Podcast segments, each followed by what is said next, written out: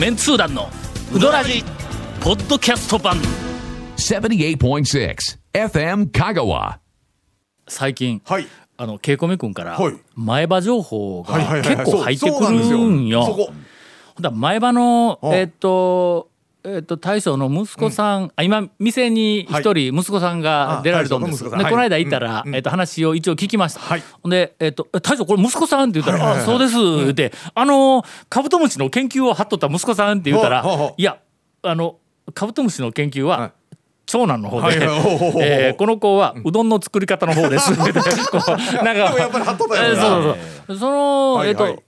の息子さんの友達か知り合いか何か近い人が FM 香川でおるんか。そうですね。営業のあおるんや。具体的に言うと、ほんでまあいろいろこう話がこう情報が先に向こうに入ってくるらしいんやけども、さっき聞き捨てならないことを聞きました。前歯のトングがトングにちゃんとなってしまったという件について、ウドラジで話題にした後、客がね行って「あこれやこれや」言うてそのトングの文字を指さすやつがおったっていうね。それはのさすがにお店の人も指をさされたら直さなしょうがないってなるわけだ。なりますなります。指さすな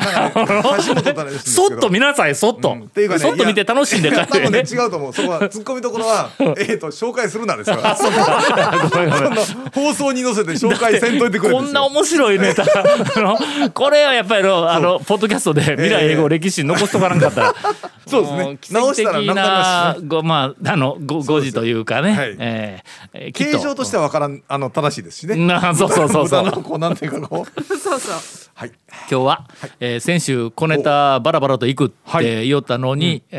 ネタ二ネタしか紹介できませんでしたので、たっぷりと4人中3人から小ネタを連発したいと思います。あれですか、一人続メンツー団のウドラジーポッドキャスト版ぽよよん。ウドラジでは皆さんからのお便りを大募集しています。 FM 香川ホームページの番組メッセージフォームから送信してください。たくさんのメッセージお待ちしております。誰からいくか、小ネタ誰からでもいいですよ。ちっちゃい順に行くからものすごくちっちゃくてもいいということで、別に物理的に背がちっちゃい順じゃなくてですね、俺がとりあえずハードルを下げとくわ。まずはね、低いところでちょっと下げとく。それだとやりやすいですね。あとあとね、この間中村に行ってまいりました。半山の中村に天ぷらのラインナップに新しい顔ぶれというか顔が一つ増えとったんや。あんまり増えへんの中村はのごぼうのかき揚げやけど、ご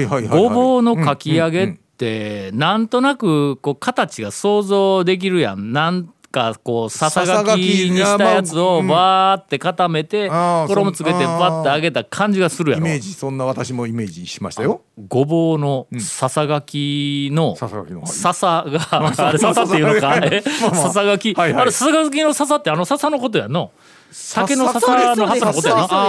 の。ささの部分がかんぴょうみたいに幅が揃ってひょろーっと長いわけや。多分ささがきするのに普通こう鉛筆みたいにやるんですけど、ピーラーでシュルッとやると多分そういう風な感じになるかと。この平べったい長いかんぴょうみたいなやつをこう巻いてね、何個も何個もやから、まあ一本をぐるぐる巻いてるわけじゃなくて、おそらくまあまあそれほど長くはないやつやけども、ああいう風なささがきのこう鉛筆削りみたいにこう切った短い形がこうとんがったりとかでなくて、平べったい、まあ言うみたらダイエットに成功した一反木綿みたいなもんだ。いやダイエットに成功せんでもそうですけど、平べったいこの幅のこう狭い1センチありやなきやぐらいのやつがちょっとまあまあ短めでこう絡んでバームクーヘンみたいになっとんだ。高さがあるんや。どういうこと？バームクーヘンでかき揚げ、高さのあるかき揚げはまあ確かそうなって、まん丸い筒の中に入れた感じで、それもこう平べったいやつがちょっとこう巻きながらこう入った感じで、高さもあるんや。ほんで隙間がそれなりに空いとるから、まあ持ち上げたら軽いんだですね。うん。それ美味しそう。しかもサクッ。ビジュアルやろこれ。ですね。ほんで俺もたまらずに、いつもだったら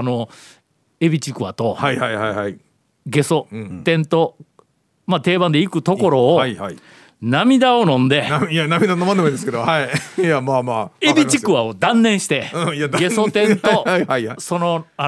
かき揚げ、ごぼうのかき揚げを置いた。俺はもうことのほかうまくての、天ぷらの新しいやつでうまいって思ったのもうここ10年ぐらい記憶にないん。ほんで食べ終わった後、どんぶり返して店にもう一回覗き込んで、めちゃめちゃうまかったけん買うて帰るって言うたら、もう売り切れとったんや。俺が取った時にはまだ2個残っとったんや。食べ終わって買うて帰るって言ったらもうなかったんや。大人気や。しかもサクッとなんか軽くてサクパリなんや。とても食べやすい上にもうビジュアルも素晴らしいという。美味しそう。とりあえず帰りに、まあ買えんかったけども、2021年うどん屋の新しい天ぷらラインナップランキング、今のところ第1位や言うて帰ってきましたので、これももうぜひ第2位ですけど皆さんお寄せいただきたいと思います。というハードルちょっと上げたか。外に上がるそんなことないよね。外に上がるネタはどう、ネタが面白かったとか美味しそうだったんで上がりましたよね。上がりました。今油で上がりましたみたいなとこかけてあるけど、ほんなもうちょっとこう下げると、中村のちゃんとした客席の一番奥に今ちょうど発行されたばっかりのインタレストの第一特集はクヒなんやけども、俺全然知らんかったの。あれクヒとは言わんけど、クイタ、板にの火じゃなくて板ね、板に芭蕉のさみだれを集めて生やし、もがみがあれを木に掘って、ほんでちゃんとニス塗って、ニスかつやつやしたやつを塗って、客席の一番奥のところにドンって置いてやる。ハードル低いやろ。どう？高いのか低いのかいまいち判別はできないんですけど、それ面白い。いやもう中村で俳句を楽しめるっていう僕もあれですよ、書で漢詩とかを板に書いて。漢詩そのほらそこのツッコミは谷本さんなんかこうほら大した感じてないんぞ。例えばあれやぞ、国破れてサンガリアみたいなもんや、あんなようなやつやろ。面白ネタの看板やないんで。ごめんなさい。ハードルを下げてみました。では長谷川さん、はいお願いします。ハードルを一気に上げていただいて。どれですか？大中小どれですか？これどの流れですか？今の中1って小か微小ぐらいいたからね。だから中ぐらいかな。中華大学ちょっと中華大学ぐらいだったら大行ったらもう次谷本姉さんがもうくしゃっと潰されてしまうからね。ライトな感じ。中でも大抵もう次行けんと思うけど。高さに持ってるのが多分小か中。やっぱりネタ持ってきた3人っていうのにゴンさん入ってないんですね。そうですね。中村天ぷらつながりで、3月にやっと店構えた由井製麺所っていうのが綾歌にあるんですけども、1月までスーパーの軒先でテントでやってたんですけど、そこ3月からお店構えて、そこがね温かい藤原屋の天ぷらが食べられます。おどういうこと？藤原、まあもちろん出来たてをすぐに持っていっとることか。買いに行くんですけど、買いに行って言ったらなんかコンビニとかであったかい商品とか入れるショーケースみたいなのあるでしょ。あれに藤原屋入れて売ってるんですよ。ほな保温をずっとしとるいうことか。はい。でもなかなか藤原屋をぬくいの食べるのってなかなかないですよ。昔琴平の宮武朝市行ったら温かいゲソ天が食えたんですけど。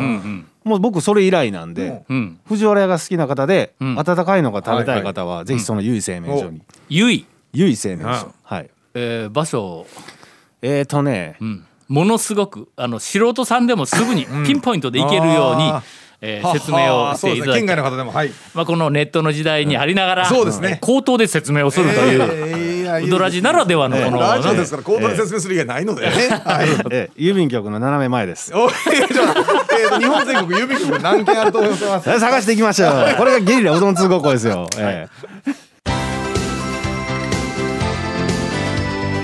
続メンツー団のウドラジポッドキャスト版。